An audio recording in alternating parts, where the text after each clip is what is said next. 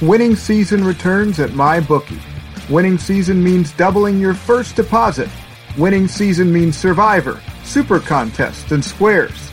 At MyBookie, winning season means hitting all your parlays and props with your feet up, watching your team trounce their rivals. Rejoice! It's time to celebrate the NFL season.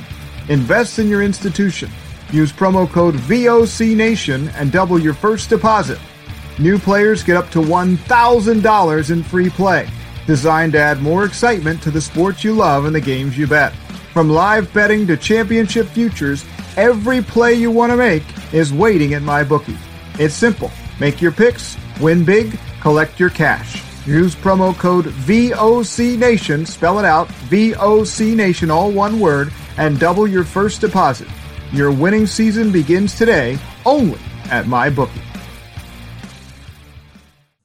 It's me, it's me, it's the D-O double G, the road dog, Jesse James, and by my side, as always, is that B-A double D-A double crooked letter, badass Billy Gunn. Together we are the New Age Outlaws, and you're listening to the VOC Nation, and if you ain't down with that, he's got two words for you.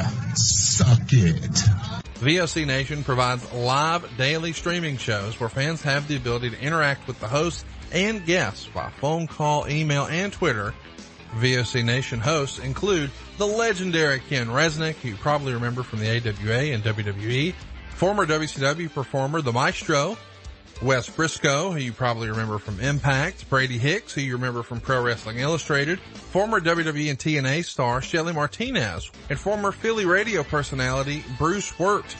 VOC Nation's two most popular shows are Wrestling with History featuring Ken Resnick and Bruce Wirt, streaming live on Wednesday nights at 9.30 Eastern, and of course In the Room featuring Pro Wrestling Illustrated's Brady Hicks and WCW alum The Maestro. And by the way, both of these shows take callers live during the show. What are you waiting for? Go listen live right now at VOCNation.com and subscribe to all of our podcasts by searching for VOC Nation Radio Network on your favorite podcast app. Oh, and follow them on Twitter too, at VOC Nation.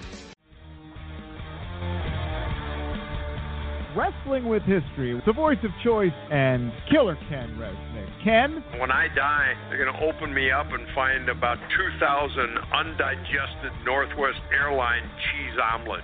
Mr. Chris Cruz, what's going on, Chris? Jesus, how did I get roped into this? Almost as famous for, for his Facebook trolling as he is from his wrestling years.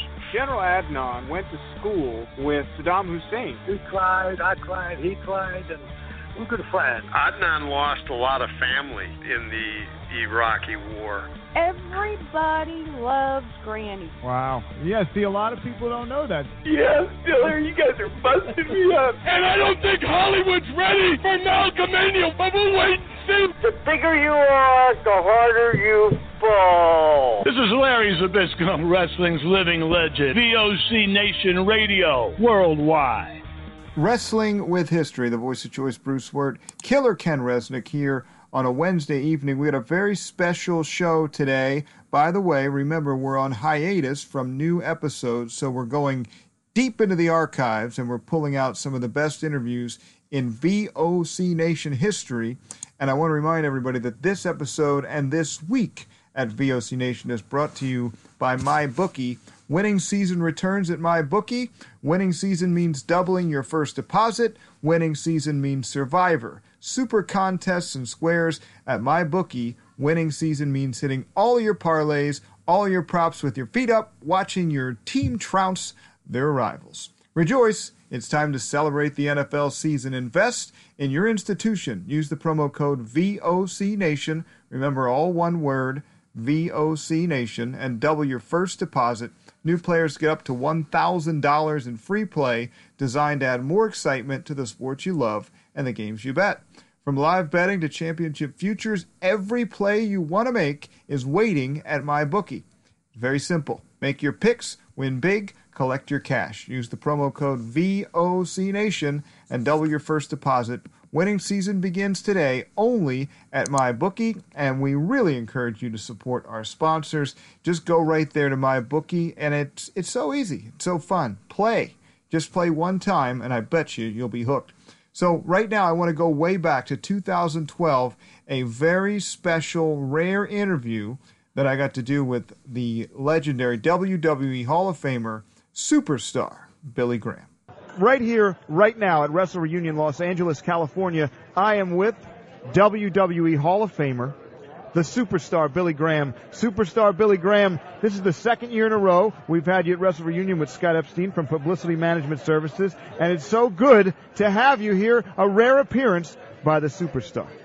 Thank you, my brother. It's good to be here. Good to be here on the uh, on the radio waves. We on radio, satellite. What are we on here, This brother? is uh, WNJC 1360 Philadelphia, and uh, also streaming on the internet at vocnation.com. Streaming, brother. Streaming. Streaming. Streaming. Streaming and screaming, brother. Worldwide. worldwide. We're going worldwide. Worldwide. Excellent. Excellent. Excellent. Thank you, uh, first of all, uh, for inviting me onto the show. I appreciate. I appreciate the invitation. I really do. Now, great to have you. I said it to you yesterday when we had that little skit with Sassy Stephanie. You're one of the most entertaining personalities ever in professional wrestling, so it's an honor to have you here. Oh, thank you. And certainly, now I, I said WWE Hall of Fame, but there was uh, something that you did a couple years ago. You actually sold your WWE Hall of Fame ring, right? Yes, yes. Um, several years ago, uh, as a lot of uh, wrestling fans know, I've had a liver transplant, and uh, I'm on uh, a very expensive medication uh, to prevent a my body from rejecting. Uh, the liver. Right. I have a, a female liver in me, a young girl here in, uh, in, in Phoenix, Arizona, in 202 was in a car wreck. and She was a donor, and I, I got her liver, uh, which saved my life. And uh, you have to take anti-rejection medications and a lot and, and a lot of medications in the beginning. And um, so I actually sold my uh, my Hall of Fame induction ring to help uh, pay for these uh, life-saving uh, uh, uh, medications uh, that I'm still taking, and um, that caused a lot of uh, controversy and. Um, uh, uh, it actually uh, not so much controversy with the fans and uh, those folks, but it, it caused a lot of animosity with Vince McMahon himself. He didn't quite understand the need uh, for me to sell my uh, Hall of Fame ring, and I didn't want to because I uh, I really appreciated being inducted into the WWE uh, WWE Hall of Fame. There's Sure. no question about it. It was a great honor, and I'm still in the Hall of Fame. Right. right. Just because you don't have the ring doesn't mean you're not the there. Yeah, yeah, yeah. They they haven't erased my name, so uh, uh, but uh, I did have to sell uh, uh, my uh, WWE Hall of Fame to to, to, to gain um, uh, uh, uh, medication for my liver transplant, and so it, it was a sacrifice. Uh, it was a material thing. Uh, uh, I regretted doing it, but I had to to stay alive. Right. You know, That's so, uh, important. that's important. Yeah, had to stay alive so I could do this interview. So- and uh, by the way, Philadelphia. Um, I will say that uh, Philadelphia is one of my all-time favorite wrestling uh, cities. Um, of course, going back to wrestling in the Spectrum, and The uh, old Spectrum. They just knocked that down, Billy. they leveled it. Yeah, uh, they, they they leveled the Spectrum, and um, I remember uh, uh, especially um, uh, my uh, uh, uh, my uh, cage match in the Spectrum with um, against Bruno Sammartino, and um, uh, we uh, had a cage match, and uh, it was um, on a Friday night, and the following Monday. I dropped the Worldwide Wrestling Federation belt to Bob Backlund, but on this night in the Spectrum, uh, it was sold out, and uh, about five o'clock, the local news came on and, and made a local news broadcast to the uh, local community and surrounding suburbs of Philadelphia to, to the uh, general public to not go to the Spectrum because it was completely sold out and they had like five to ten thousand people trying to get in Wow. to see this cage match between Bruno and I. And uh, so that set the all-time attendance record uh, for the Spectrum for any event ever held in the Spectrum. And so uh, Philadelphia has always had a special place uh, uh, for me, uh, and the, the fans were just, uh, just just fantastic, and especially that night against Bruno in a cage uh, with that huge, huge crowd and uh, turning away thousands of people was very, very, very, very cool. Well, and wrestling was such a spectacle back then. I mean, you guys, uh, it wasn't the, the story, it wasn't the uh, the theater that it that it is today. It was, uh, you know, kayfabe was alive. People people really believed what they were seeing, and it was an event. It was an event. You and Bruno, that it was, uh, you know, quite similar to like a boxing match or an MMA match today. Yes, uh, there's no question about it. Of course, uh, Bruno Sammartino being legitimately the living legend. Yep. If there was ever a, a catchphrase uh, uh, to go with your name that fit someone, that fit Bruno. Uh, uh, he was literally, uh, and still is, of course, idolized at the time by. Uh, uh, you know, hundreds of thousands of, uh, of fans, and rightfully so. And um, uh, it, it, was a different it was a different feel. Uh, there was no question about it. Uh, there was such um, there was such intensity. I think would be the word uh, to use uh, in that in that era. Right. compared to the era that we're in now, the the era we're in now, it seems to be there's a lot of the wrestling fans and the general public. There seems to be a lot of uh, laughter to it and, and showmanship and, and uh, showmanship and, and and the fans and the general public not taking it as serious as they took a Bruno Sammartino. When Bruno Sammartino came to your city, uh, you set up and took notice. Yeah. And uh, uh and so uh, there has been something lost. they, have lost they've lost the intensity through the years. Um, events uh, um, um, uh, uh, altering altering the uh, spectacle of professional wrestling and and basically uh, I think kind of degrading uh, the the spectacle of professional wrestling and definitely losing the the the um, uh, the the the uh, intensity of the matches and the crowd interaction with the wrestlers w- was um, uh, was something special that's uh, that's definitely been lost. Well, Vince doesn't even like to use the term wrestling Correct. anymore. He he likes sports entertainment. And when you guys were in the ring, you would tell a story, and it was like two guys legitimately didn't like each other and would go into the ring to settle a score. Now that magic is lost. That, that you don't have that feel that that the two guys legitimately hate each other. Yes, there's no question about it. The uh, the, the the fans the fans paid to see revenge they paid to see Bruno Sammartino win, and they paid to see his opponent lose, and they believed in it with their heart and soul. I had never seen, even to this day, uh, and including Hulk Hogan, I had never seen wrestling fans so um, um, uh, admiring a, a wrestler as Bruno Sammartino was literally worshipped uh, by his fans, and I've uh, to this day, including Hulk Hogan uh, at his prime, at his top. Uh, I've never seen uh, such a loyalty to a to a wrestler as as there was uh, to Bruno Sammartino. Now you mentioned Hulk Hogan. You were an inspiration to a lot of the top top performers in the business. Scott Steiner, I saw you take a picture with him. He he, he borrowed your look. Hulk yes. Hogan, the same thing with the multicolored beard. Jesse Ventura, Dusty Rhodes, and yourself had a lot of similarities. Those guys all I can paint a line to those guys in Superstar Billy Graham as far as you know being good on the microphone, that look, that style. But who inspired you? Oh, uh, I I uh, personally, uh, when I started wrestling, um, uh, I was I had always been a fan of Muhammad Ali. Okay. And uh, remain a, a, a fan. Uh, uh, he just celebrated his 70th birthday, uh, as a lot of us know, and is afflicted with Parkinson's disease. Uh, but uh, I was uh, had been a major fan of Muhammad Ali and, and, and followed him very closely because I, I felt that he was the ultimate entertainer. Right. Uh, of course, a legitimate uh, world champion boxer, but uh, he added such a entertainment ingredient to the spectacle that he just captured your imagination and and and I was um, a, a, huge fan of Ali and used him to inspire me in my wrestling profession, my career. Uh, I copied Ali, uh, his uh, rhymes and all of his little poems, and I just altered them to fit wrestling instead of boxing.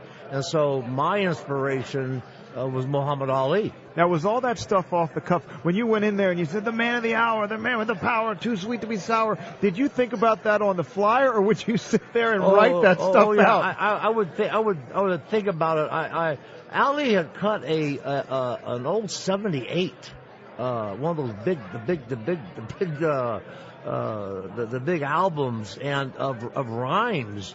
And I memorized every rhyme he had ever, uh, he had ever cut. And, um, and so I would, uh, uh, use these lines and I would alter them to fit pro wrestling.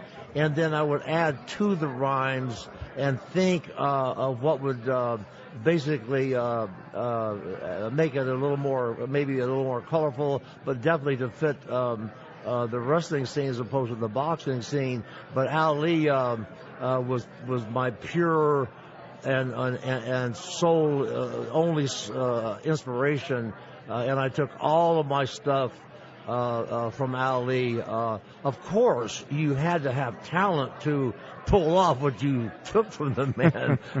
but but he was my uh, my inspiration, and uh, uh, he was, I believe, the ultimate entertainer.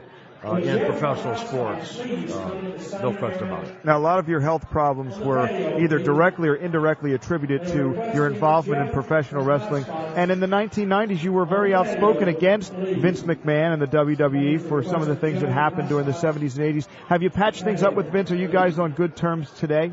Uh, no. uh, well, Vince and I, uh, uh, we really had a, have had a uh, love-hate relationship. Uh, for some reason, um, um, uh, the the final blow, of course, uh, came when I sold my Hall of Fame ring. Yeah. Uh, he, he he couldn't he couldn't quite accept uh, my reasoning, which was life and death for medication.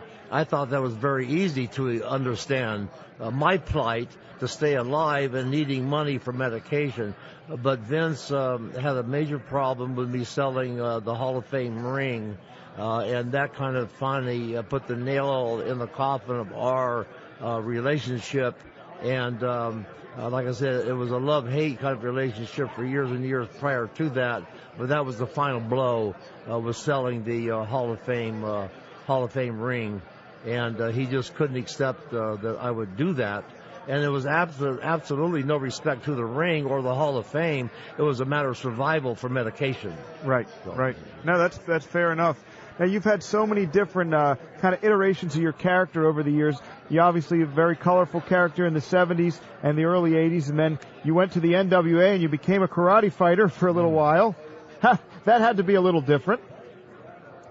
Yeah, that uh, and I also took the karate gimmick, that look, uh, into the uh, back to the uh, WWF. Okay. Uh, for a, for a season, and I and I did that out of um, actually I did that. Um, I changed my my look from the bleach blonde and the tie dye to the uh, uh, black karate uh, look with a black mustache out of despondency uh, for being stripped of my title. I felt uh, unjustly. Um, it was kind of a rebellion uh, when Bob Backlund was uh, given uh, given the uh, the belt uh, from me.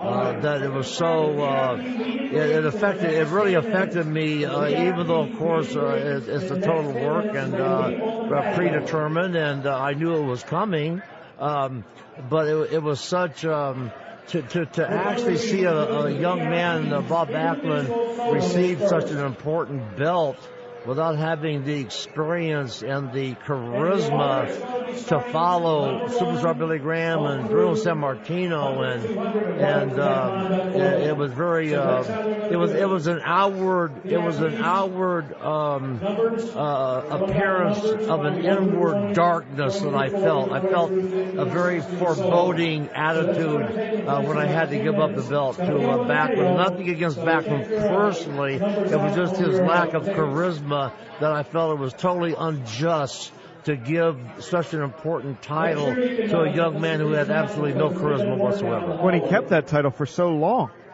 and and, and didn't really draw that well, right? And he, he kept that title for almost seven years, six full years, and Vince McMahon Sr. Vince McMahon Sr. had to uh, load the cards.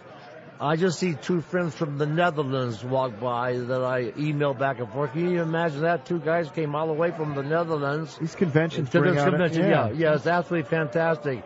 And um, uh, I, I, uh, uh, I'm sorry, I lost, I lost track of some of your friends, but uh, it was the question was. Oh, uh, Backlund. Backlund. Back, yeah, six uh, years. Uh, uh, six years, and and Vince McMahon Senior was so stubborn, he knew he had made a mistake by putting the belt on Backlund, and he had to load the cards to draw crowds, and and um, uh, I felt it was very, very unjust and um, uh, uh, of having to load these cards up to draw a house because your champion couldn't draw on his own. And um, Vince McMahon Sr. actually came to Dusty Rhodes and I personally.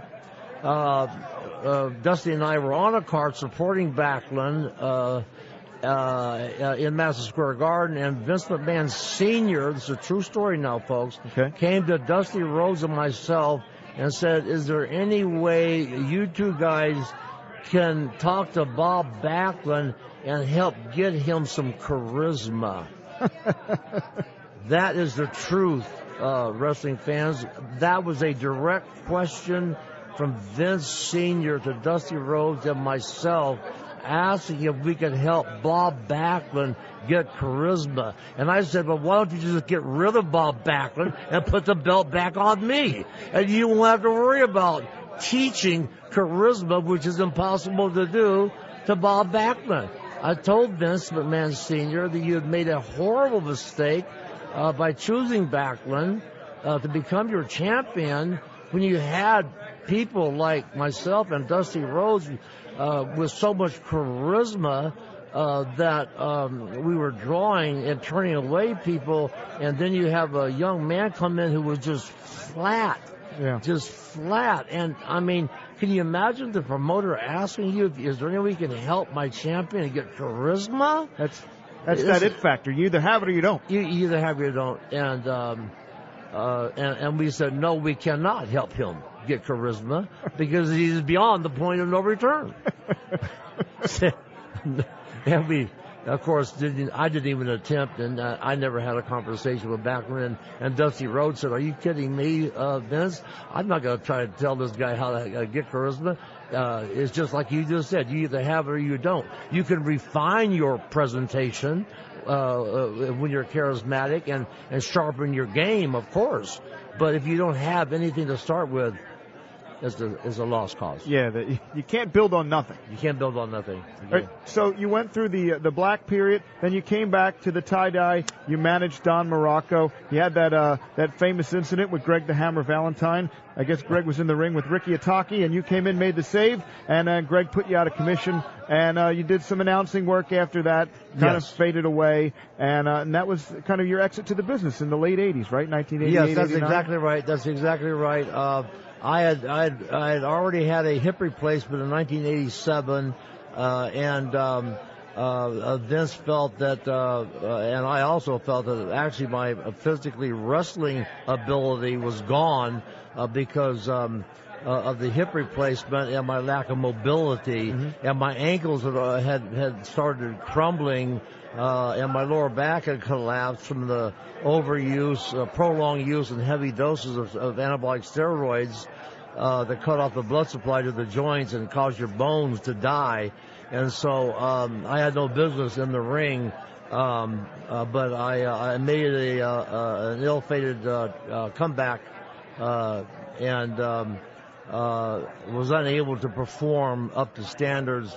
And Vince Jr. thought I would be a good manager uh, for Don Muraco because I could, I could still cut a promo and talk. Sure. Uh, and um, I actually did that uh, did that for a season, and, and then uh, it, it actually became too difficult to, to literally travel. uh, with all the pain that I was in. Uh, and so uh, we finally had that match with uh, Greg the Hammer Valentine in Oakland, California, and um, uh, uh, put a, put his famous uh, figure four toe hold uh, on me. And uh, I basically tapped out before tapping out came into existence. and and um, they had to, to, took me out on a stretcher, and um, uh, it was really um, looking back, it was a, a really uh, sad way to uh, in my career. It's too bad I didn't have the presence of mind to have just stopped and not even come back. Right. Uh, but um, I really honestly had to save my money and I, I really wanted some more paydays. Yeah. And the pay scale had started going up and I wanted to take advantage of it. But it was very ill-fated and a very uh, unwise decision. And so that's uh, uh, how I made my exit uh, from uh, selling on Madison Square Garden. And a very in- interesting statistic I'll throw in real quickly about uh, Madison Square Garden uh, and sellouts. I I have the record for the highest percentage of sellouts in Madison Square Garden. I don't have the record for as many sellouts because, of course, Bruno Sammartino, uh, having being champion for so many years, and of course Bob Backlund, um, have more sellouts than me. But I had 20 out of 21 main event sellouts in Madison Square Garden, which set the all-time highest percentage of sellouts in Madison Square Garden. And, and oddly, ironically, the only one that did not sell out was against the High Chief Peter Maivia. and we we uh, the the upper uh, the main building held about 22,000 people in the main auditorium of the garden and we we had about uh, 21,000 folks. We were about a thousand folks short of a sellout. And Vince Senior told me that he projected it would not sell out because nobody believed that a high chief from Samoa would be the next WWF champion. Huh. And that was the reason it would not sell out, but we came, we still came within a thousand people of selling it out uh, even with the, that mindset that Vince felt, and it was basically true that I don't believe the fans thought that they were going to see a Samoan chief become the new champion, but yet there was still so much um, excitement involved and um, uh, charisma involved, and I had never worked so hard in all my life to put a match over as I did against uh, Peter uh, who, um, of course, was one of my mentors in San Francisco in 1972 when I was tag team ch- uh, partners and champions with Pat Patterson. Uh, the high chief, uh, before he became the high chief, uh, was one of our opponents, and and he would always take me aside and and, and walk through the match and show me things that I'd done wrong, and so it was a great honor to wrestle uh, Peter uh, my my be uh, in Madison Square Garden as a main event, and I did everything in my power to guarantee a sellout uh, with him, and we came a thousand folks short. Uh, uh, for the very reason that uh, the Vince felt that the people didn't believe uh, they would actually see a Samoan chief become the new champion. Maybe you shouldn't have booked him in the main event. Well, he shouldn't have booked him in the main event, but we still drew 21,000 people. and there were other main events that uh, had been booked that uh, had drawn only 15,000 people, uh, including uh, Bruno Sammartino as the champion. So um, in past years, and so uh, we still drew 21,000 people with them knowing he's not going to win.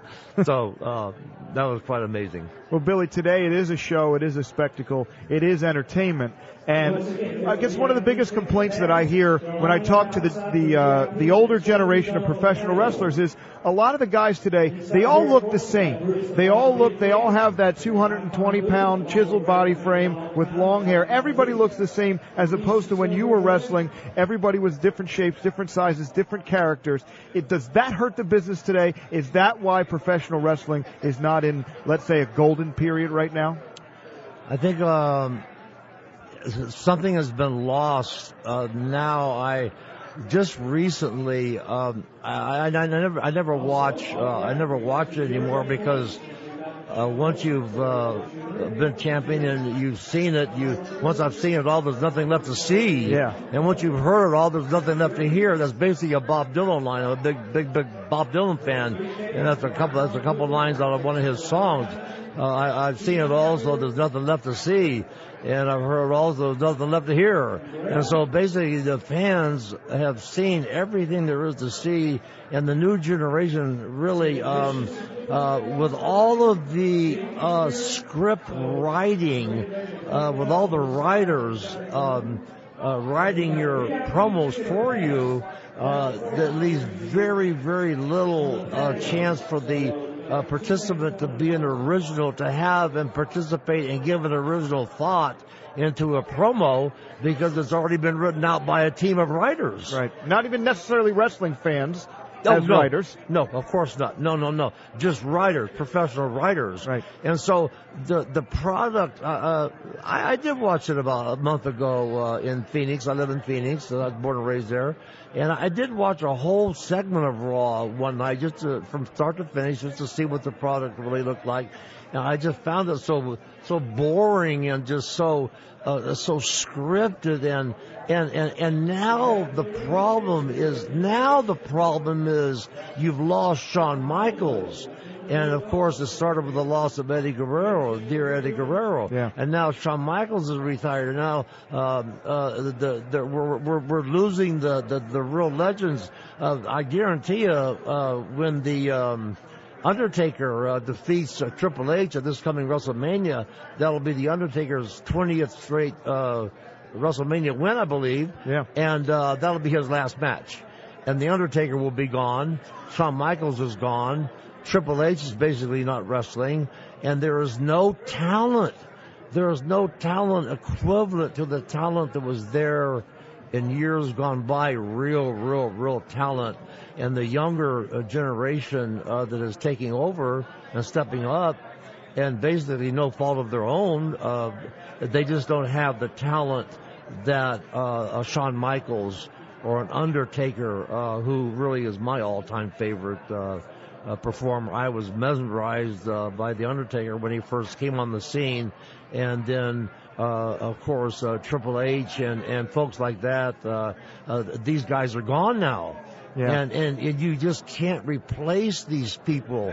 And so there's a dilemma. There's a real problem of talent. Um, uh, uh, the, the, uh, these younger kids are working as hard as they can. I, I, I watch them wrestle, and, and they're trying the best the best they can. But uh, you you just there's something missing. There's something there's something missing in the product today that. Um, uh, it seems like the real char- charisma, the charismatic uh, ingredient is is missing, and especially with the um, the, the the monologues of the interviews that they they're forced to do uh, with the writers and everything. Uh, it, it's really been. Um, I think the glory the glory days are gone forever. So. Talk, talking to Jimmy Hart, and Jimmy did some work with the WWE back at SummerSlam, and he did a little promo backstage with R-Truth, and he said it was the first time that he'd done some things with the WWE in a long time, and he said it was just so different because Jimmy Hart could take an idea,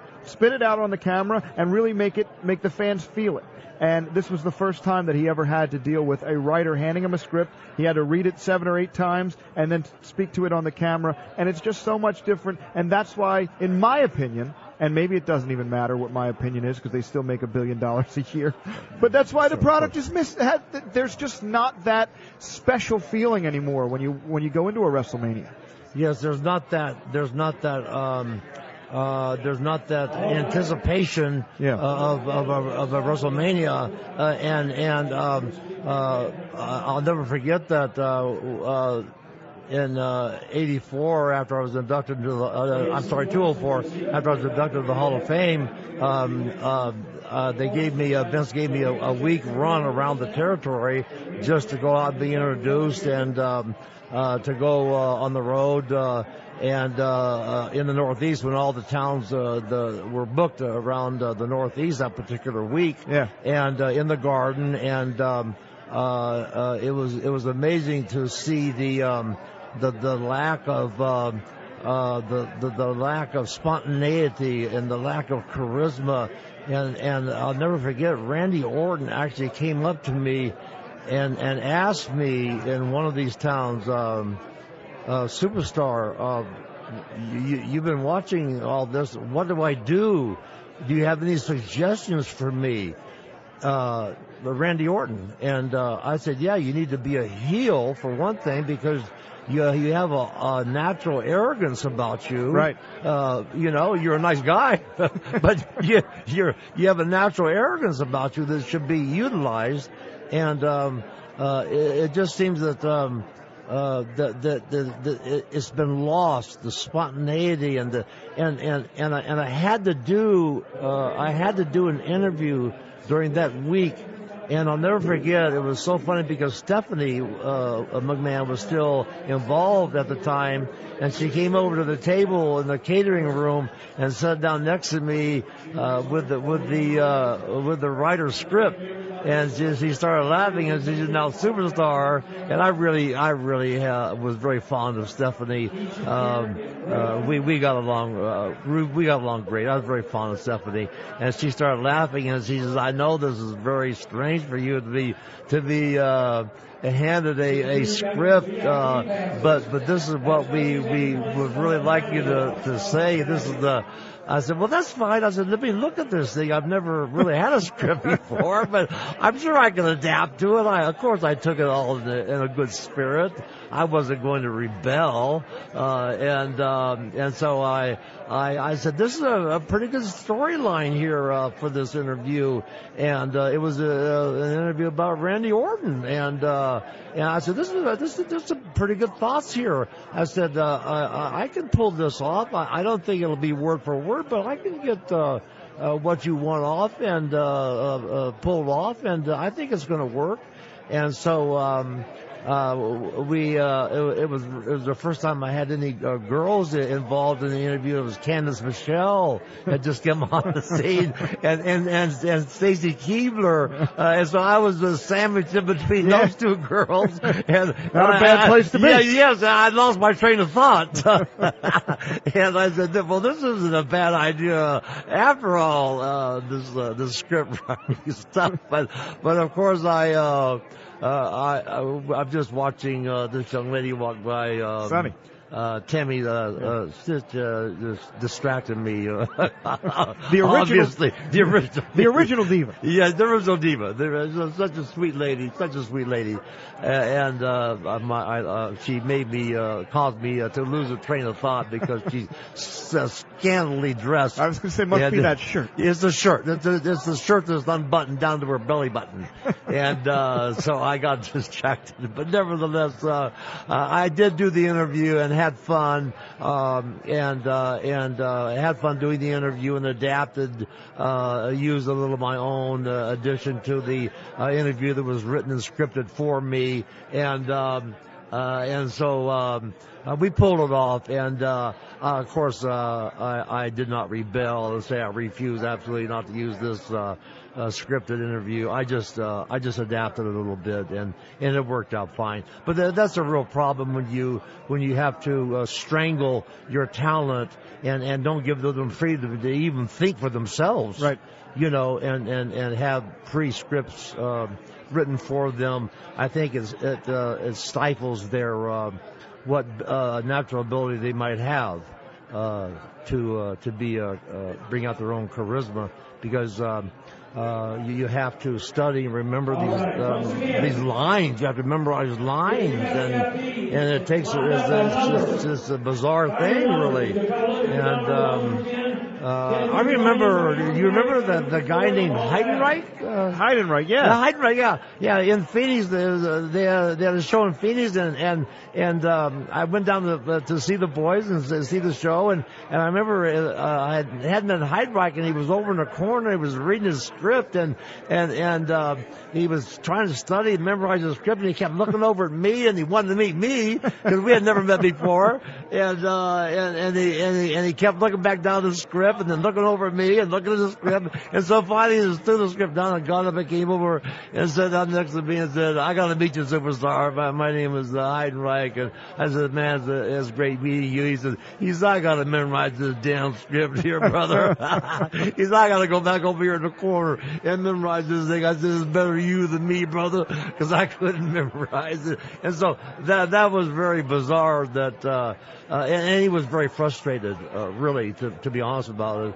Uh, uh, he was deep in thought and concentration, and um, it was very bizarre, uh, uh, bizarre feeling to see a man trying to memorize a script and being frustrated, and um, but he had to, and so he apologized for. Um, for cutting our uh, quick uh, introduction visit short. So that kind of sums it up, I guess.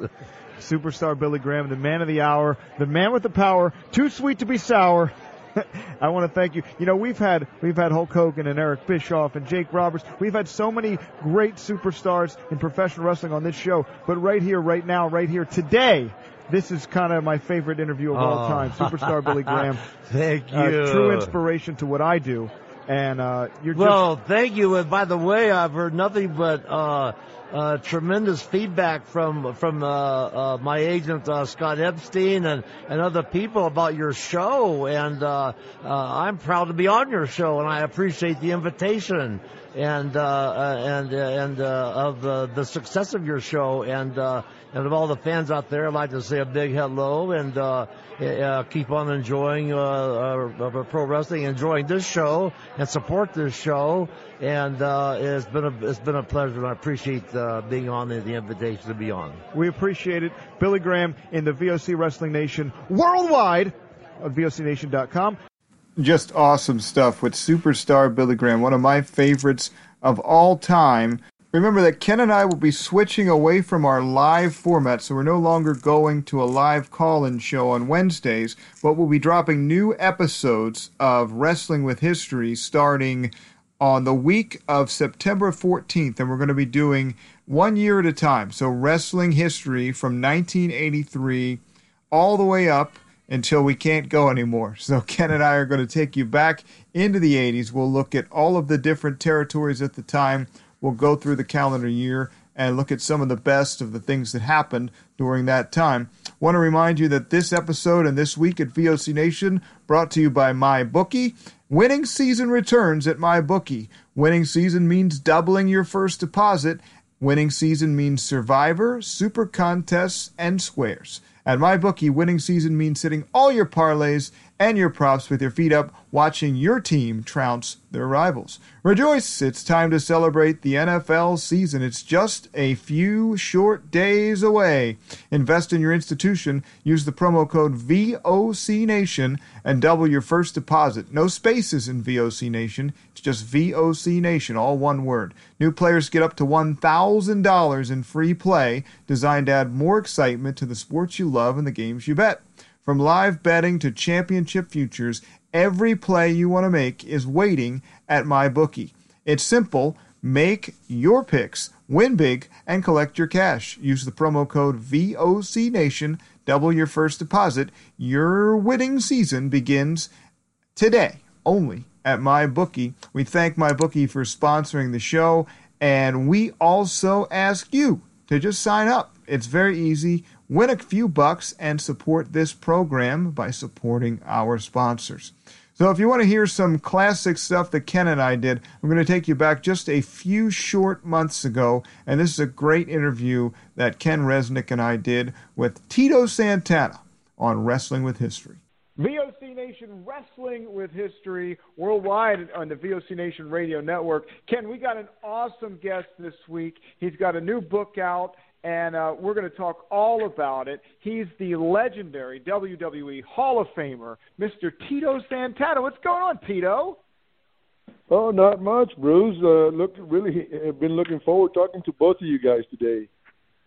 T- I'm so Tito, excited. it, it, Tito, it's been way too long, and, and in full disclosure to everyone, I, I'm a, a little biased in calling Tito Santana truly one of the all-time greats because I was lucky enough to have the privilege of working with and getting to know Tito not only in the WWF but the American Wrestling Federation uh, as well, and uh, working with him has always been a, a joy, and I'm sure tonight will be nothing different. Ken, uh, we we do go way back, and uh, you know we did have some good times. Uh, we we we were in the business to me in, in the greatest times of professional wrestling, and uh, you know we see we saw it uh, go through the transformation, and, and you and I were a big part of it. Yeah, it, it was great, and to everyone, you know, either listening live Wednesday night, even though we, because of availability, pre-recorded this. As Bruce Wirt, the voice of choice, mentioned, Tito Santana has got a, a new book out, but I want to urge you get pen and paper. We're going to tell you how you can get the book, how you can get a signed copy, and about an unbelievable, amazing offer that Tito has put together for those that buy the book. But now, real quick, and not to em- embarrass Tito, I know a lot of wrestling fans certainly know the name Tito Santana, but to give you the idea of why I called him the all-time gr- one of the all-time greats, really quick. Two-time WWF Intercontinental Champion, beating both the magnificent Don Muraco and Greg Valentine to win that title. Two time WWF Tag Team Champion with Ivan Putski and Rick Martel. King of the Ring in 1989. And this is certainly a, a bit of trivia that I, I don't think a lot of fans realized. It not only did Tito Santana wrestle in the very first ever WrestleMania match. He went on to wrestle in the first nine WrestleManias. He was a two time American Wrestling Federation champion, beating Bob Orton both times. And all told, Tito, I, I, I tried to count it up, and it was like all told, well over 20 titles in his career, culminating with his induction to the WWE Hall of Fame in 2004. And to me, Tito, even more importantly, in 2013, Tito was inducted into the Pro Wrestling Hall of Fame, which actually exists. There is really a Pro Wrestling Hall of Fame building in Wichita Falls, Texas. Truly one of the all-time greats. Man, that sounds uh, that that sounds like a pretty good career, Kenny. I I've forgotten some of the some of the titles, and, but and, you know. and what's amazing to me, as far back as we go, Tito, you're still every once in a while still wrestling today. Yeah, wow. I, I I I still enjoy getting in the ring. You know, I don't do. uh uh, my body can't take what I used to do, but you know, uh, it's kind of fun to go in there and wrestle with young guys and, and show them, you know, how you can get more out of less in, in a match, and and how the people still, you know, uh, uh, react to old school uh, psychology, and you know, it, it's just fun, you know, and and it's just good to hear the response to you know uh, from the fans because they they just uh, appreciate the fact that I show up. Well, I, I know doing the interviews uh, in both with you in, in WWF and, and, and AWF, when I would look at the rundown sheet of who had interviews, I was always really happy when I saw I got to do some interviews with you. Now, what we talked about earlier. Now, Tito, we, we'll we'll talk about it. Years ago, you wrote kind of a a, a kids book but now you're out with a brand new, more of kind of an autobiographical book, a, a, a almost tell-all that is available. You can get it by going to TitoSantana.com. It's S-A-N-T-A-N-A, TitoSantana.com. But Tito, for those that order before Christmas, you've got just something that to, to Bruce Wirt and I is, is absolutely amazing. Where tell tell the fans, tell us, you will actually call fans. Well, yeah, we, we, uh, the the pre-orders are coming in, and you know the numbers are growing, and, and I'm very very happy with the results, and and I keep they uh, I hope that they that they keep growing. Uh, every day we get a few uh, pre-orders, uh, and I have promised the fans that uh, I will make, be making a, a I will be uh, uh, Santa Claus, and I will be making a call for everyone that pre-orders a book before uh, before Christmas. I mean, Tito, th- that's absolutely amazing, and and I, I have to ask. I was talking to a fan today and telling them about it. Can someone, Tito, go on your website, TitoSantana.com, buy a book to give someone as a gift and give you the information where you will call not not the buyer, but the, who's going to be the recipient of your book. So, in other words, someone could give a, a, a wrestling fan in their life not only a, a signed copy of your book, but also would you could you call them instead of whoever buys the book? Yes, I can. I have a few orders uh, like that already. So uh, once they they start placing the order, all they have to do is give them the information. I'll, I'll get the address where I'm going to send it to, and and and who I'm going to be talking to, and and uh, the phone number, and uh, you know it'll be good to go. Uh, it, it's because uh, you know I've already got some of those uh, uh, orders. I, I mean, Bruce, can can you believe that as being able to give a, a gift to a wrestling fan? not only will they be excited to get a, a signed copy of Tito's book, but suddenly out of the clear blue they get a call from the great Tito Santana. I mean, that's just amazing. Yeah, I, I think that that is modern technology allows us to do so many things today that weren't possible many, many years ago. And there's a lot of interaction that fans can get on Twitter and on social media. But I still think the old school, just a telephone call one on one between yourself and somebody that you idolized is uh, is one of the coolest things ever. And uh, and Tito, this is just a a great touch to this book, and I I think it's an awesome gift for the holiday season. Well, I, I agree. You know, and and and one of the reasons uh, everybody knows, well, not everybody, but a, a lot of people know that I'm, I'm a school teacher, and you know that takes up a lot of my time, and I go out and do appearances uh, on the weekends. And the reason I keep doing appearances is because uh, it's amazing how many fans, you know, uh, come up to me and, and, and thank me for memories and for childhood memories and and and talk about uh, you know things that they remember about my career that you know I have forgotten. And, and it's it's always so cool to to to, to, see the satisfaction. And, and now even with the with with with the, the channel that the WWE has uh, uh, a, a lot of the young kids are, are wrestling fans, so we, we've got a, a like a second or third life uh, in professional wrestling. I would have never thought that I'd still be, you know, be on the road, uh, you know, doing appearances and and, and uh, meeting fans. You know, it's uh, it's great. And uh, Bruce, we would certainly be remiss if we didn't mention that Tito's new book uh, he wrote with Kenny Casanova, known author and good friend of Wrestling with History as well. And one other little tidbit that, that maybe we'll get into in a bit, Tito, it is how you got into wrestling. But for those that, that only know Tito as a wrestler, he was an extremely accomplished tight end at West Texas University and the quarterback that was throwing him the ball was none other than Tully Blanchard.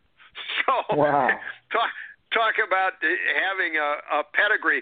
Tito, now one of the things, and we haven't mentioned it, the book is called "Don't Call Me Chico." Again, we've talked about it's an autobiography, a, a lot of great stories. You can get it. You go to TitoSantana.com. You can get it for yourself. You can get it signed. You can gift it to someone who will then. I, I still can't imagine uh, a, a young wrestling fan, as Tito talked about, or an older, longtime fan that all of a sudden, you know, the phone rings and he picks it up and, you know, hi, this is Tito Santana. Um, but Tito, in in today's you know society, which which is so polarized, and so many people are just get fixated on, on anything that is deemed to be politically incorrect or insulting or questionable. How did you come up with and decide to go with the title "Don't Call Me Chico"? Well, it, it, it was uh, it was a, a combination, a decision that Kenny and I made, you know, and and because uh, uh, I, I used to, you know, I talked to him about uh, how Jesse the Body used to call me Chico, and and I used to go to, you know, I I, was never one to watch wrestling shows. And when I started getting to arenas and the fans started calling me Chico, I thought they were being insulting, and it kind of pissed me off a little bit, you know, that they were calling me Chico. And then one day I was watching it, and I saw Jesse the Body calling uh, Chico and Chico and Chico, and I realized, you know, it was because Jesse the Body was over so big on TV as a commentator. And in reality, Jesse and I were good friends, and you know, Jesse was really trying to help my career uh, so we both decided that you know that, that would be a good title. You know, Jesse the Body was, uh, you know, as far as I'm concerned, when him and Gorilla Monsoon were were doing the commentating in the WWE or WWF, you know, it didn't get any better than that. Yeah, uh, I know it. In my years, you know, working with you and, and talking about Gorilla and Jesse, and certainly Gorilla and, and Bobby Heenan on primetime even though you know I had seen most of the matches, you know, ahead of time before they were showing, saw them live before they were shown on on TV. Oftentimes, I would still watch a show just to see what Gorilla and Jesse or Gorilla and Bobby would say about them before and after. I mean, it, it was really must see TV. Even if you weren't a big wrestling fan, those guys were just the best ever. Yes, they were. Tito, were, were some of the things that that I, I'm sorry to to jump in there, Ken. Were some of the no. things that that those guys said did, did they ever borderline uh, or or cross that line with you? Because lots of racially or uh, uh, you know background sensitive stuff that that especially Bobby Heenan would say was that something that ever made you uncomfortable? I know they're putting you over, but um, again, it's a very very fine line sometimes that that was walked back then. No, because you know uh, uh, Kenny can tell you. You know, Kenny was in the business. And, you know, uh, uh, professional wrestling was a fraternity. You know, we'd go in there and we'd compete with each other and we'd beat the crap out of each other. Uh, but w- when those guys were were uh, were were saying things. It's you know, and, and the more they knocked you, is uh, I, think it's the more they liked you. You know, Jesse the I mean uh, Bobby Heenan used to say, "Yeah, I met uh, Tito Santana." Uh, selling hot dogs in, in Mexico, living with his family in, in the in the '56 Chevy, and you know uh, that would uh, that you know uh, I I I don't think you could get away with it nowadays, but you know back then you know it, it helped my career, and, and and uh, neither one of them had a had a, a racial bone in their body. Yeah, that was my my follow up to that was was just that where you had the, all the controversy surrounding Jim Cornette and his comments on the NWA uh, Power Show regarding um, you know a, a uh, an insensitive joke about uh, hunger and um, that that could have been uh, racist as well and you had all of that stuff that people used to say back in the 80s about you. And my question to you is could Jesse the Body Ventura and or Bobby Heenan in those gimmicks, the way that they spoke, could they exist today or would they be thrown off of TV very quickly? No, I, uh, those guys were so smart and so intelligent uh, about about the business uh, they they they would figure out a way to to, to get uh, you know get the the wrestlers over in in the ring because that's what it was all about. Uh, they were there to get heat, uh, and Gorilla Monsoon was the baby face, and and uh, you know they they could do it without uh, without being racial. You know, uh, at the time they could get away with it, so they used it to the to, to their advantage. But you know, those guys were so smart that you know uh, I don't. There's no doubt in my mind that uh, they could pull it off uh, today, just just like they did back then. Absolutely. You know, Tito, we're going to get more into some of the stories, uh, you know, in, in the book, and remind everyone they can get it at, at TitoSantana.com. But you brought up a good point that I've often thought about back when you know we were together in, in the 80s in the WWF, the 90s in, in the AWF, and granted it was still the the kayfabe era, but it really was the the word you use. I, I, I think is, is absolutely on point. It was still when you got off camera, it really was kind of a fraternity where everybody was really pretty much pulling for everybody else. And you know, we get reports to, today of, of, of more backstabbing and, and more unrest, you know, in the locker rooms. And I've often thought that maybe the reason I want to pose this to you, back in those days, there there was good money in professional wrestling, but not the astronomical money that's in the business today. And do you think that that potential huge earnings might be one of the reasons that the business has kind of become less of a fraternity? Well, uh, Ken, I, I have no idea what the atmosphere is in, in, in professional wrestling in the WWE or other places uh, anymore. Uh, you know, I, I think the difference is, you know, we didn't have guaranteed contracts. We we yeah. we had to we had to draw. We got paid on, on the crowds. If we didn't draw, uh, we we wouldn't make as much money. So everybody in the card would go out there, and and we'd go out there. I mean, pretty much. I'm pretty sure you remember this. Uh, if you put on a good match, I went out there to try to steal the show you know, and everybody had the same idea. You know, we sure. would make it very difficult. So the fans that were, were watching the show, I mean, they would get one good match after another, after another, after another, and you know, they'd go home exhausted and and and hopefully, you know, ready to uh, buy buy a ticket for the next show. You know, we relied totally on on on, on the people who bought the tickets that night. You know, we didn't have a uh, we didn't have the TV revenue uh, like they do now. Uh, uh, merchandising started, you know, in, in about that era, but uh, you know, it's completely changed now. Yeah, and, and one of the other big differences that I've noticed, and Bruce and I have talked about so much, is back in the day, in the 80s and 90s, when we were together, the the angles and pushes and, and storylines pretty much either originated from from what was done on interviews and what was done in the ring.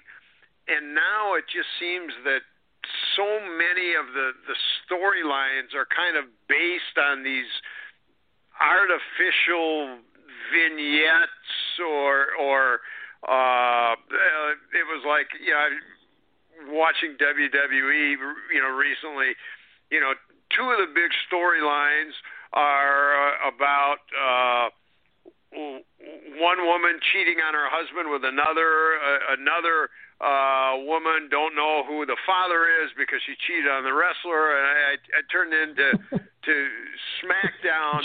Uh, the other night Jerry for a minute, Springer. and here's Roman Reigns handcuffed, and they're throwing dog food on him, and I, I'm kind of going like, boy, back in the day, I couldn't even have fathomed that's what would be driving as storylines today.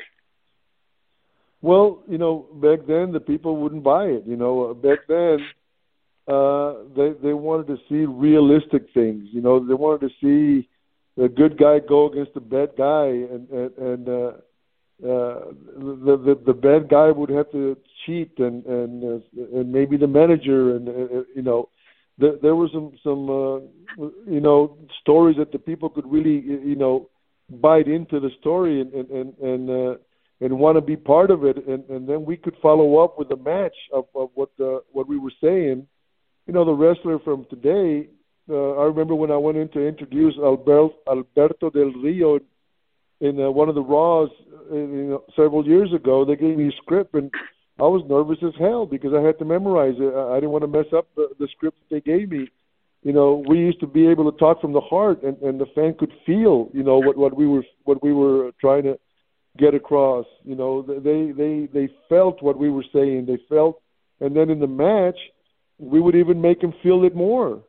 You know, and we were able to continue the story that we were with our with our interviews uh, with the match.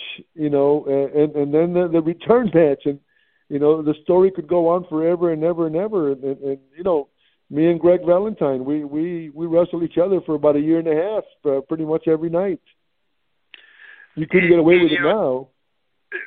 Well, I, I think part of that is the internet.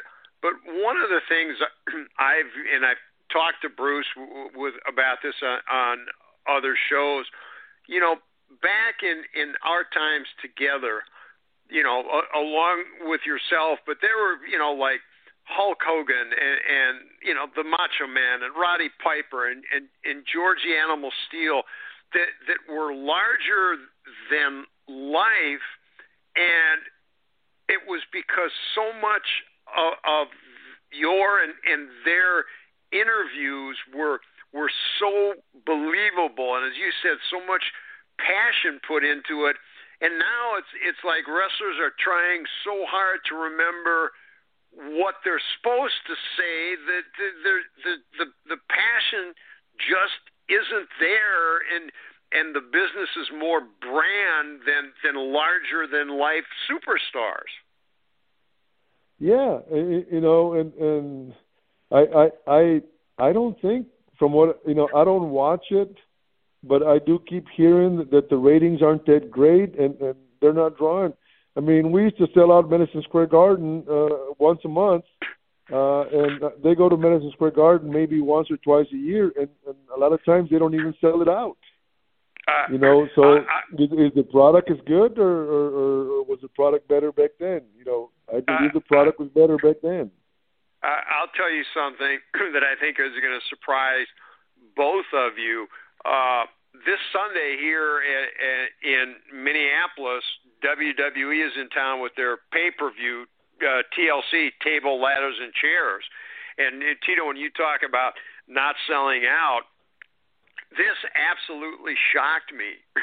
but on Black Friday, the the Target Center, where the the big arena where the event is, they were running a Black Friday special buy one ticket for TLC, get another one free. Yeah, I and, mean, oh that, wow, that, that's what's happening. And as you said, we'd go to Madison Square Garden, and there would be people scalping tickets on the street. And now it's it's you know buy one get one. And Tito, you, you know I've talked about it. You can attest over the years you and I probably did certainly a few hundred interviews together. We never rehearsed any of them. You sometimes we'd know the building, the match, the, the angle, but we would just basically do the interview. And and with you and, and anyone else, the only time we would really redo one, sometimes we, you know, myself or the talent, would kind of look at each other and say, you know, that just didn't sound really believable. I, let's do that one over and, now the believability is, is almost a, a non-factor. I, I totally agree. You know, uh, that that's what I mean. I mean, we'd be there just waiting. Uh, you know, they'd call your number and and you'd come stop whatever you were doing and you uh, get in there and and you know you, introduce the the the, the person and uh, we'd walk into the scene and and you know the interview would take off, and you know the the storyline. It's like uh, we would be able to, con- you know, it was like a soap opera, and and we just we, we would build uh you know, the rising action first week, second week, third week, fourth week. We, we, would be ready to kill each other, and you know, and and and and uh, you know, the the guys that were doing the interview like yourself, uh, you you just knew how to lead us too, you know, and, and you had the right questions, and you know, it, it wasn't just the wrestler. It, uh, you guys were so important too, uh, you know, in, in getting the interviews over. Uh, it, it was certainly the the glory days, and, and I think Tito, and again, you know, really anxious to to get your take. And Bruce and I have talked about it many times you know, like you said, you know, the angle with you and and Greg the Hammer, you went about a year wrestling each other, and, and many times in in house shows, you know, we'd be 10, 12 straight days, but you could almost do pretty much the same match. But now with the internet, it's like almost before the wrestlers leave the ring in a house show, the whole country knows what happened in the match. Right. Yeah, and and back then you could get away with it. I mean, we we'd go, you know, we'd go on a three week uh, tour, and and you know we'd have we would have the same match. You know, uh, of course it's like you, if you memorize a script, uh, it's always there's going to be one or two words that are going to be left out.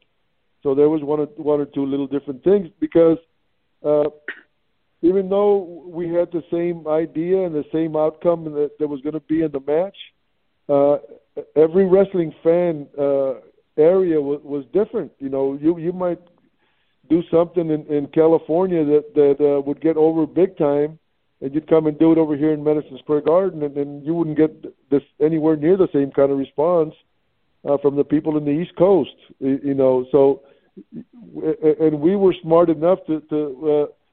Uh, I remember Mr. Fuji, you know, taught me the business, you know, way back, and he'd say you have to listen to the people. The people tell you what they want, and and and when you learn the ring psychology, that, that's what you would do. You know, we'd go, and like you could hear, you know, you could hear, you know, uh, uh, the good workers could could hear what the fans wanted, and and and, and you could change on a dime in a match, you know, and and, and take it to to what the fans wanted. You know, and, and that's one of the things. And you know, you've forgotten more about the business than, than I, I know. But watching to today, it just seems like that in ring psychology is is almost non-existent in some of the matches. Well, it's it's not important anymore, and and, and in the first place, you know, they'll never get it because you know uh, they're not nobody nobody's there to teach them. You know, yeah. You do have you do have a few wrestlers, but you don't like we. You know, uh, we used to say that we, we you know when I came to New York before I got the the intercontinental title, uh, I got married to Mr. Fuji, and Mr. Fuji. Uh, his intent was to help me learn the business and, and, and learn how to get over and and you don't have the people that that are helping you anymore. You don't have the people uh, teaching you the, the ring psychology. You know, I, I remember the first match that I wrestled with Mr. Fuji. You know, he would tell me you have to learn timing, timing. And I used to say timing. The only thing I know is how to tell you what time it is. You know, seven thirty, uh, eight thirty. You know, and and and he said it's you, that you can throw a million drop kicks that don't mean diddly, but if you throw one good drop kick at the right time of the match, uh, uh, you know that'll make the match. He says you got to know when to do what, and you know they always have the motto, you know, less is more. You know, if you do it at the right time, and and you know, it, it, that was a very hard concept. Our business is not an easy business to learn. You, you know that. You you saw a lot of a lot of great athletes who, who just never got it. Yep, yep, and and you know I, I can certainly relate. And like you had, you know, Mr. Fuji from wrestling. You know, when I started in the in the AWA, I was so lucky to be able to to learn the business and and learn, you know, from a talent standpoint what goes into an interview and the psychology, you know, from the likes of Blackjack Lanza and Nick Bockwinkel and Bobby Heenan and, and the Crusher and, and Mad Dog. And I think so much of that is just like you say, it just it doesn't exist anymore. And and that's sad, I think.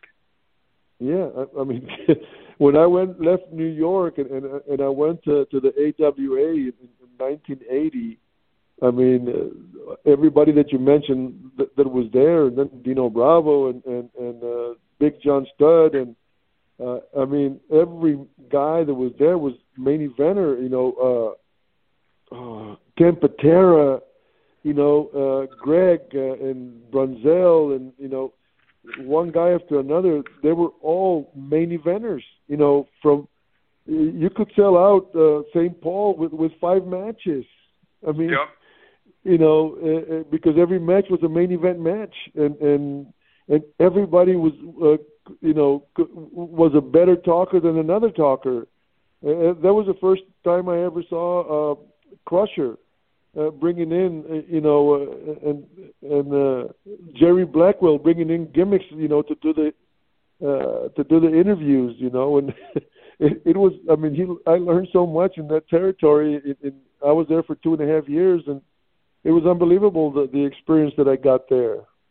Yeah, it, it was.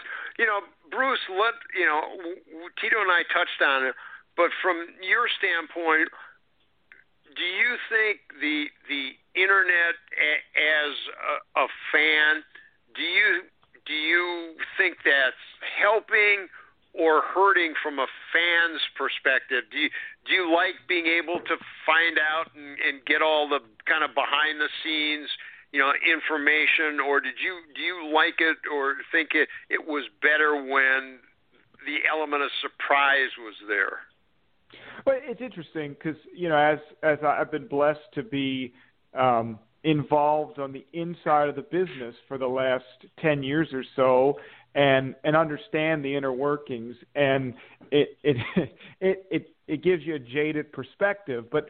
Just if you step outside of that and you watch wrestling as a fan and and having the benefit now of the WWE network and being able to watch some of the old Saturday night's main events and think about the fact that they ran for the very first time on a Saturday night in the middle of the night uh, on any given Saturday, but they were pre-taped weeks in advance, and nobody knew what would happen.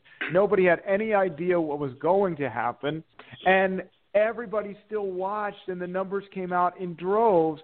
And now, all of the wrestling shows almost have to be live if they want to draw anybody because fans jump to the internet. And to me, that takes away from the product.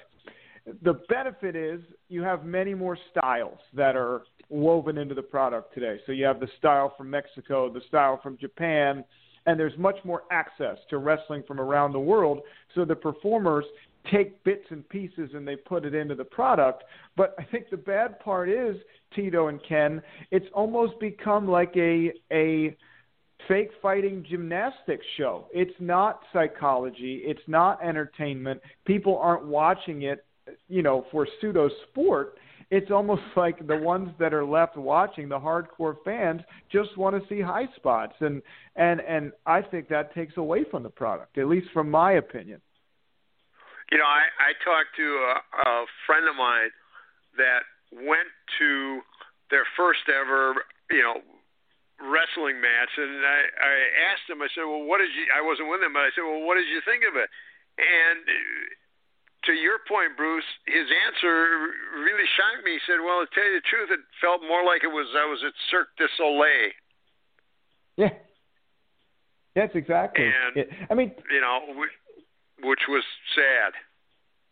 Now, Tito, you you are from Mexico, and a lot of the style that's employed today with the high spots um, that came over from Mexico, and and you had Eric Bischoff and WCW really embrace that that Mexican style in the late 90s. Is that something that you grew up? Did you work that style when you were coming up, or or was it just different back then? Well, I'm I'm, I'm actually from Texas. I I I oh, I, I was I I, I, I well, never terrible. I never worked I never worked in Mexico. Uh, I, I was born in Mission, Texas, which was five miles from the Mexican border. Uh, but I, I wasn't a wrestling fan, uh, so I, uh, you know, the the, the Mexican uh, style was was so much different than than the American style. You know, uh, I, I think you might have a point there. The, the Mexican style is is kind of what what they do now in the ring. You know, when, when I used to watch it, I used to say, man, there's no rhyme or reason for what they do. I mean, these guys, uh, one high spot after another after another, unbelievable stuff that they could they can do in the ring. Uh, because for the for the most part, it, it, you know, the Mexican wrestler was a smaller wrestler than than the American wrestler. So you know, they were like gymnasts, and, and they could do unbelievable things. You know, Rey Mysterio. I mean, who did more uh, unbelievable things in the ring than he did? And you know, Rey Mysterio was what five five five six, maybe weighed right. 180 pounds. You know, with with uh, with with the complete outfit. You know. Uh, soaking wet. You know, uh, in you know he was a small guy, but I mean people believed in his work. I mean he did so. I mean uh, I, I watched one of his matches against the, the Undertaker because you know I just wanted to see you know how could it be possible that a guy that's five five five six beat uh, going up against the Undertaker, and, and and I'll be darned, you know, he made a believer out of me. You know, he was unbelievable in that ring, the stuff that he did. You know, he made me believe that his his his uh, technology in the ring. I mean, his his you know the way he worked. Uh, he had a chance, you know, against this big guy. Sure. And again, we want to remind everyone this is is not live tonight. if you're listening on on Wednesday night or, or downloading. We we pre-tape this. We are just privileged enough to to be joined by you know WWE Pro Wrestling Hall of Famer, the legendary Tito Santana, and the reason we are here is because Tito is out with a new autobiography called "Don't Call Me Chico," which is available at Tito Santana dot com. You can get signed copies, and if you missed it, Tito has put together just an amazing, amazing opportunity that if you pre-order before Christmas, not only will you get a signed copy of his book either for you or to give to someone as a gift, but Tito will actually call you or call the gift recipient, and you'll have a chance to talk to this legendary superstar. Now, Tito, let's get into some of the stories in the book. Now, we talked earlier about how Mr. Fuji really helped you and taught you, but I know in the book besides teaching, there was kind of another side to Mr. Fuji that a lot of the fans never get to never got a chance to see his legendary ribs. He was unmerciful.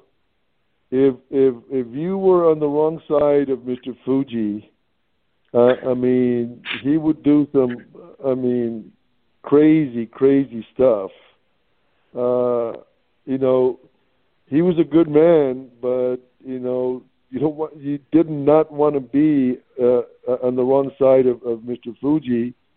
I mean, you know, there are some pretty good stories of uh, stuff that Mr. Fuji did uh, to different wrestlers, what he did on the road. Uh, uh, I mean, God, uh, you, uh, why don't you, Tito, share, eh, you know, one or two of those that, that you, you mentioned in the book, and then I've got well, my own Mr. Fuji story. You know, uh, I I I, uh, I I remember we were coming uh, out of uh, San Antonio. We had wrestled in San Antonio, and and we were flying from San Antonio, I believe, uh, going into into Dallas, uh, and there was a guy there. I, I was towards the front of of the plane, and we were always tired because we. I mean, we wrestled 350 days a year.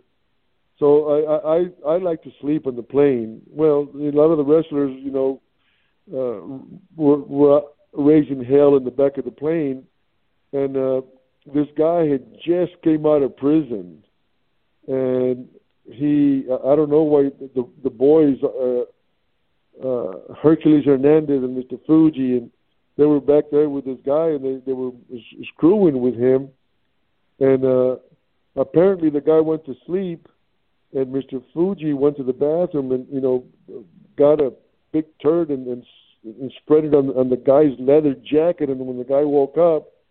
Uh, the guy had just came out of prison. He was really pissed off, and I remember him walking uh, past me when he was leaving the, the plane, and he said, uh, "I'm going to kill me a wrestler." And I, I said, "What the hell's happened back there?" You know, uh, you know, I, I just didn't think nothing of it, but you know, somebody told the, the security when we went outside, and when when his bags came out, uh, they made him open his bag, and, and he, I'd, I'll be damned if he didn't have a, a 357 Magnum uh, in, in his bag. And you know, I believe he would have killed the wrestler if uh, somebody had some hadn't said something about that. Yeah, Fu- Fuji did have a, uh, a, a a nasty side. He also had, had a playful side, and you know, I had only been there a few weeks, and I think he had been off. And when he came back, you know, we did a, a couple of interviews, and then you know we got done, and, and you know we were just talking for a minute, and, and you know he always had that cane with him. And Fuji said to me, he says, "I want to tell you something." I said, "What's that?" He goes, "When you get done with WWE, you have steel balls." And I was like, "What?" And he took that cane and bam, right south of the border. And from that point on, whenever we did an interview or once in a while when I would do ring announcing, when Fuji would come in the ring, I would always make sure I was to the side of him. Whenever he came over, I would always turn. And once in a while, fans would ask me, "You don't like Fuji, do you?" And I said, "Oh, I think he's great, but I never ever gave him a chance to use that cane again." yeah, he was he, he was a character, boy. Hey Tito, I Those have a were... question about. sorry to this is a completely different subject and uh, I was going to work it in earlier but you know you talked about the booking and booking psychology and the importance of the backstage interview but late in the 80s and it was really towards the end of your run there uh, Bruce Pritchard took on the brother love character and and many people know Bruce Pat Patterson and Vince McMahon were primarily writing the TV back then. And I want to ask you was it was it by design that that brother love character was created because Bruce could he knew exactly what he wanted to do to get over the talents that were working the big storylines. Was that part of the thought behind creating brother love? As I, opposed to just you, me you know, Gene Okerlund or, or or the regular normal backstage segment. I I I have no idea you know uh the Pritchards, uh, you know, uh, he, was he, uh, he had a brother in the business also, and, and they were very knowledgeable. I met I met uh, Bruce Pritchard in in uh, in Houston, and, and you know he was in the office, and he you know started telling me he never talked to me about this before, but you know he told me he says. Uh, uh, Paul Boesch wanted to put the the belt, the the AWA belt. You know, uh, you were going to uh, go over uh, and, and beat uh, Nick Bockwinkel in Houston because I got over real big with the Mexicans there in Houston. Uh, and he says, but they found out you were coming to New York, so they axed that idea. Uh, I think in the in like in early '80s, and uh, you know, and he says and also in the WWF, uh, it was you and and uh, and Bret Hart and and I think it was DiBiase uh, that were in discussions of uh, they were going to put the world title on, on one of us, and of course Bret is the one that ended up uh, getting the title. Uh, so hmm. Bruce, you know, just got more and more in, in, in you know into the office, into the position of of like you said, the uh, uh, being the the matchmaker. Uh, I think he learned a lot from uh, from Pat, you know, Pat Patterson, you know, because he was around, you know, Pat for a long time. And from what I understand, I, I guess he's back in the WWE again. But you know, yeah. there's so many guys that have great minds in, in in the business, but I don't really know that that you know the the, the old minds work for what they're trying to do now. You know, it's it's uh, now it's a TV show. It's not important to to know how to work. Uh, it's impossible to carry a, a, an angle, a, feud like we did back then for for months and months because you know, like we're talking about, you know, uh, everybody knows what happens uh, goes from night to from night to, night to night. You know, uh, you just depend on on live shows, and you have to go from one, you know, keep creating different different. Uh, storylines and, and, and they're finding it very difficult to, to create. You know, uh, I think people are sick and tired of you know too much talking and, and not enough wrestling. Like uh, we we used to give him more wrestling and less talking, you know, and, and the talking meant something, and now they just get up there and scream and holler and you know whatever, and uh, something's got to change. I think, you know, but what do I know? You know, Tito, you you brought something up, and uh, we don't want to. Uh, gloss over it. And I believe you talk about this in more detail in the book that wrestling fans probably didn't know that it really had come down to originally Ted DiBiase and then between you and Bret Hart, who was really going to get that next big, you know, belt and, and title run uh, in the WWF that, that eventually went to Bret Hart, but it really was kind of between the, the two of you, and I think you talk about that a little more in the book, don't you? Yeah, uh, because you know, uh, like I wasn't in the office, I wasn't a stooge. I, I you know, I, I, I didn't, you know, uh, I wasn't up uh, Vince's ear, you know, uh, or Pat's or anybody else's. I just relied on my work. Maybe I should have uh, tried to get more into the office, but uh, when they told me that they were going to make me El Matador, uh, Vince was planning on, uh, you know, Pat Patterson told me we're going to go into South America, we're going to go into Central America, uh, and you know we're going to go into Spain, and, and you know I, I wrestled in Spain in 1992, and, and, and I beat the Undertaker, and, I feel I think I, you know, we completely sold out the arena in, in Spain, where in Barcelona, where they played the Olympics. Uh, uh, basketball uh, games, uh, and I think it still then they they were still leading to towards going into the the Spanish market.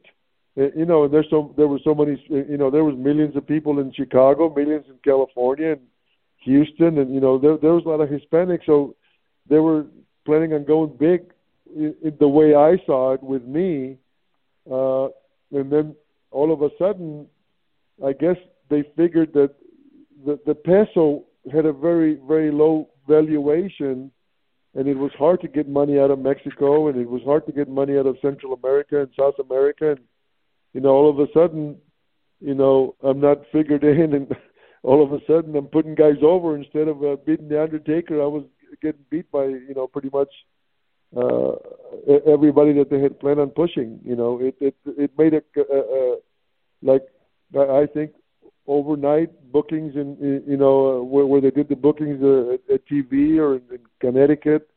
You know, they decided to go a different way, and and they ended up going with Bret and, and going after the Canadian market. Yeah, I was going to say, I, I think at the time, if I remember, they really began to expand their television in in Western Canada, and it, it, it's it's hard to believe, but even way back then that so much uh, of the pushes were really dictated and predicated on television revenue. Uh, that's exactly right. You know, w- one other thing I, I know you talk about in, in the book, and because I was there, was the backstage fight between Adrian Adonis and Danny Spivey, and a little bit uh, of kind of a window uh, for the fans into the business. Uh, you know, like like any business. You know, you work with people you really like, and sometimes you're forced to work with people for whatever reason you don't like. And and I learned early on in the AWA and, and sure carried into WWF that at house shows – if two guys were working with each other that everybody knew didn't like each other, as soon as the match would start, know, you'd always see the boys kind of coming out and peeking behind the curtain to to watch the match because they never knew what, what might happen. And that night, I, I think it was at the Meadowlands, wasn't it, where it was Spivey and Adonis, and the match was so out of control. I think it was one of the Hebners that just threw it out. But talk about what happened when they went back behind the curtain after the match. Well, it was actually in in in uh, in, in I think it was in Peoria, Illinois, uh, where, where where it happened, and and uh, we were we had just we were gonna do uh, uh, back then. We were doing two shows. I mean, Vince had like eight uh, eight Lear jets, and we were doing four different cities uh, you know, uh, four Lear jets would go to one city and uh, four would go to another city, and we'd do an afternoon show, and then we'd do a night show Saturday and Sunday. They, they were working their butts off, and uh, uh, Dan Spivey uh, and Mike Rotunda were had been partners, and Adrian Adonis had, had been uh, messing with uh, with I guess Dan Spivey and Mike Rotunda, and you know, uh, I think Adrian was was an idiot. You know, he was messing with two tough guys, and then Spivey told uh, Arnold Skaaland, he says, uh, you know, uh, Adrian was supposed to go over uh, on the match, and uh, then Spivey told uh, Arnold uh, Skaaland, he says, look, if he messes with me, I'm going to knock him out. And uh, sure enough, uh, they were supposed to go over. So during the match, he messed with him. Uh, then Spivey knocked him out, and then Spivey went over the top rope and, and got disqualified. So Adrian got his arm. He was knocked out in the middle of the ring, and he and they got him his arm raised. So uh, then Spivey came in and told Arnold, he says, uh, "Look, I told you if he messed with me, I was going to knock him out." So Adrian comes into the locker room. Me and JYD were in the locker room with with uh, Arnold Skaaland, and I forgot who. There was a couple of other boys in in the locker room, and Adrian, you know, came uh, right, you know, at Dan Spivey again because supposedly uh, Adrian was a bit of a shooter also, but you know he was in a different league uh, against Dan Spivey, and Dan Spivey knocked him out, you know, again in the in the locker room it you know it it, it was uh you know I thought I was a tough guy until I got into professional wrestling and I mean I realized I mean I used to sit in the corner you know there was uh uh, so many guys that that could eat me up and, and spit me out, you know, in a heartbeat. I mean, you know, beginning with uh, King Tonga, Haku. I mean, as far as oh, I'm concerned, he, he he was the best, you know, of, of all. Haku may have been the toughest I ever saw. Well, everybody would say he was the one. he was a good friend of mine, thank God. and, and again, want to mention the book is called "Don't Call Me Chico," and it's available at TitoSantana.com. Signed copies are available. And if you pre order before Christmas, what an incredible gift. Tito will either give you or your gift recipient a call. It's Don't Call Me Chico at TitoSantana.com. And I know, Bruce, we, we need to wrap, but if any story I think the fans would like to hear a, a little about, because I think a lot of fans had w- wish it might happen today. Tito, talk about um, when Kevin Kelly, or as he was in, in AWF and uh, WWF, Nails went after Vince? Well, the the problem with with uh, with Nails was there was a couple of the boys that had been traveling with Nails, and Nails was the main event, and the the boys were getting paid either the same or or or more than what Nails was getting paid. So they they were irritating him. They were priming him. You know, they primed him up. So uh, you know, Barry Darsow told me he says uh, Nails is going to come in. He's all pissed off, and he's going to go knock uh, Vince out. You know, he's going to go after Vince, and and sure enough, by the time by, by the time Nails got to the locker room, uh, you know, he went straight to talk to Vince, you know, because he was going to bitch about his payoffs. And before you know it, you know, uh, a bunch of the boys went in there, uh, uh, Sergeant Slaughter and Pat Patterson, to, to, to you know, to, to to break up the fight. Uh, but uh, talk about an, another tough guy. Nails was, you know, as, as tough as nails. Yeah, there were there were a, a, a lot of guys in, the heyday in, the 80s and 90s. You you just didn't want to get. Uh, I mean, it, it's one thing you could be on the opposite side of someone, but boy, there were a few you'd want to. You the last thing you wanted to do was get on the bad side. Now, Bruce, we have time for one more quick question, which I think the fans will really like. Ken, only for you and only for the fine people that listen to this show. Now, Tito, just tell me what, what the, the the difference in what you learned. You're one of the, the, the few great wrestlers and, and true superstars that went on in the AWF to also be part of the booking and kind of tell me how your philosophy and what you may have learned from kind of being on the other side of the desk. Well, I learned that it sure took a lot of time.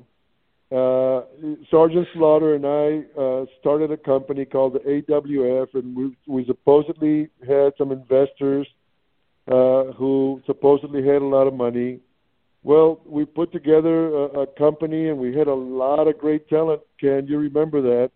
Yep, uh, absolutely. It, it, it, it was as good as it got. I mean, we had a lot of top talent, uh, and uh, we were on the air in some spots, uh, but we were trying to run a world organization with uh, a high school corporate, you know, administration, and uh, it wasn't organized enough. It wasn't. Uh, Sergeant Slaughter and I wanted to start small. We wanted to start in the West Coast, kind of like the AWA area, uh, and and and you know build it slowly. But the, the guy that uh, God bless his soul, he's not no longer with us.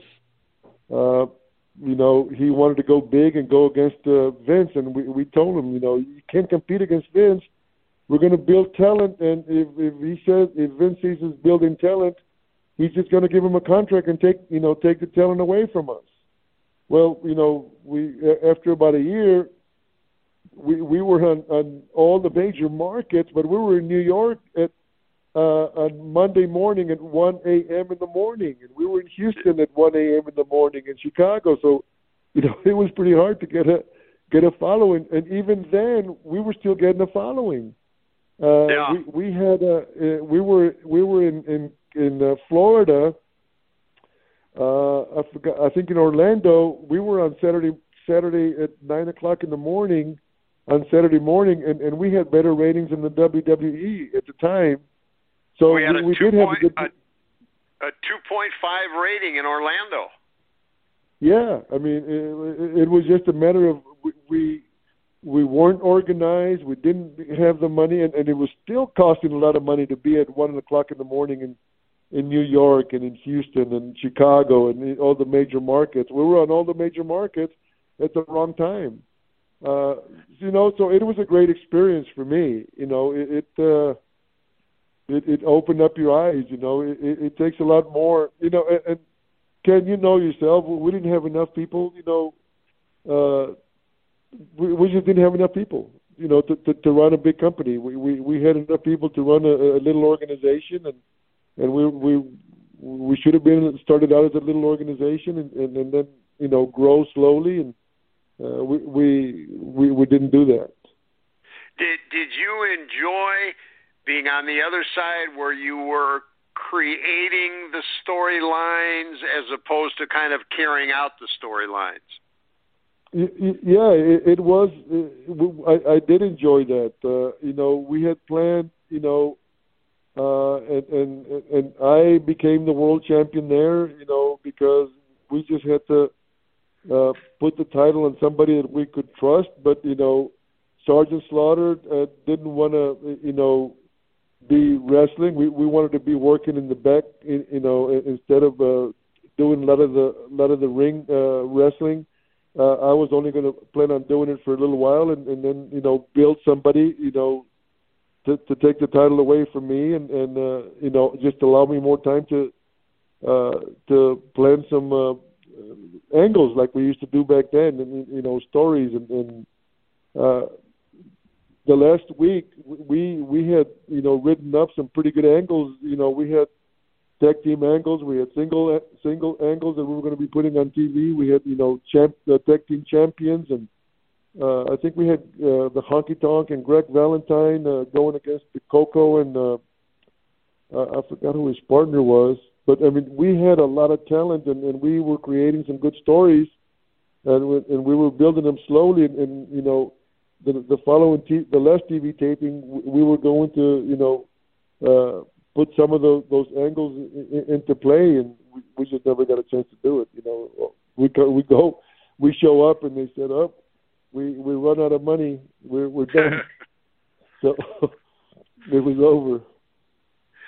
Well, Tito, uh, it it was great uh, getting a chance to to talk to you, Bruce. I, I, I think we certainly gave uh, the fans some some real insight uh, into the business for, from a different standpoint. Uh, and again, want to remind everyone it's called Tito Santana's autobiography. It's called Don't Call Me Chico. It's available at TitoSantana.com, autograph copies, and if you pre order, Tito will give you or who's ever going to be the gift recipient of that book uh, a personal phone call, which Bruce, uh, in this day and age, is almost unheard of. Amazing. Guys, thank you so much. And thank you all the fans that are that are listening to this show. Uh, it's been a great ride, and the fans have always been great to Tito Santana and uh, they continue to be good. And you know, if you want to read a good book, go out and get one, and I will make the call. Arriba! That's going to do it for this week on Wrestling with History. I hope you enjoyed some of the classic interviews that we've had at VOC Nation. Remember, Ken and I are back with new shows starting the week of September the 14th. You can get that absolutely free wherever your favorite podcast uh, podcasts are uh, housed. So, whatever your favorite podcast app is, whether that's Stitcher, Spotify, Google Play, iTunes, whatever it is, the week of September 14th, just look for VOC Nation Radio Network. And by the way, you can listen to all of the fantastic VOC Nation shows right there on VOCNation.com. We'll talk to you next time right here on Wrestling with History. Thanks again.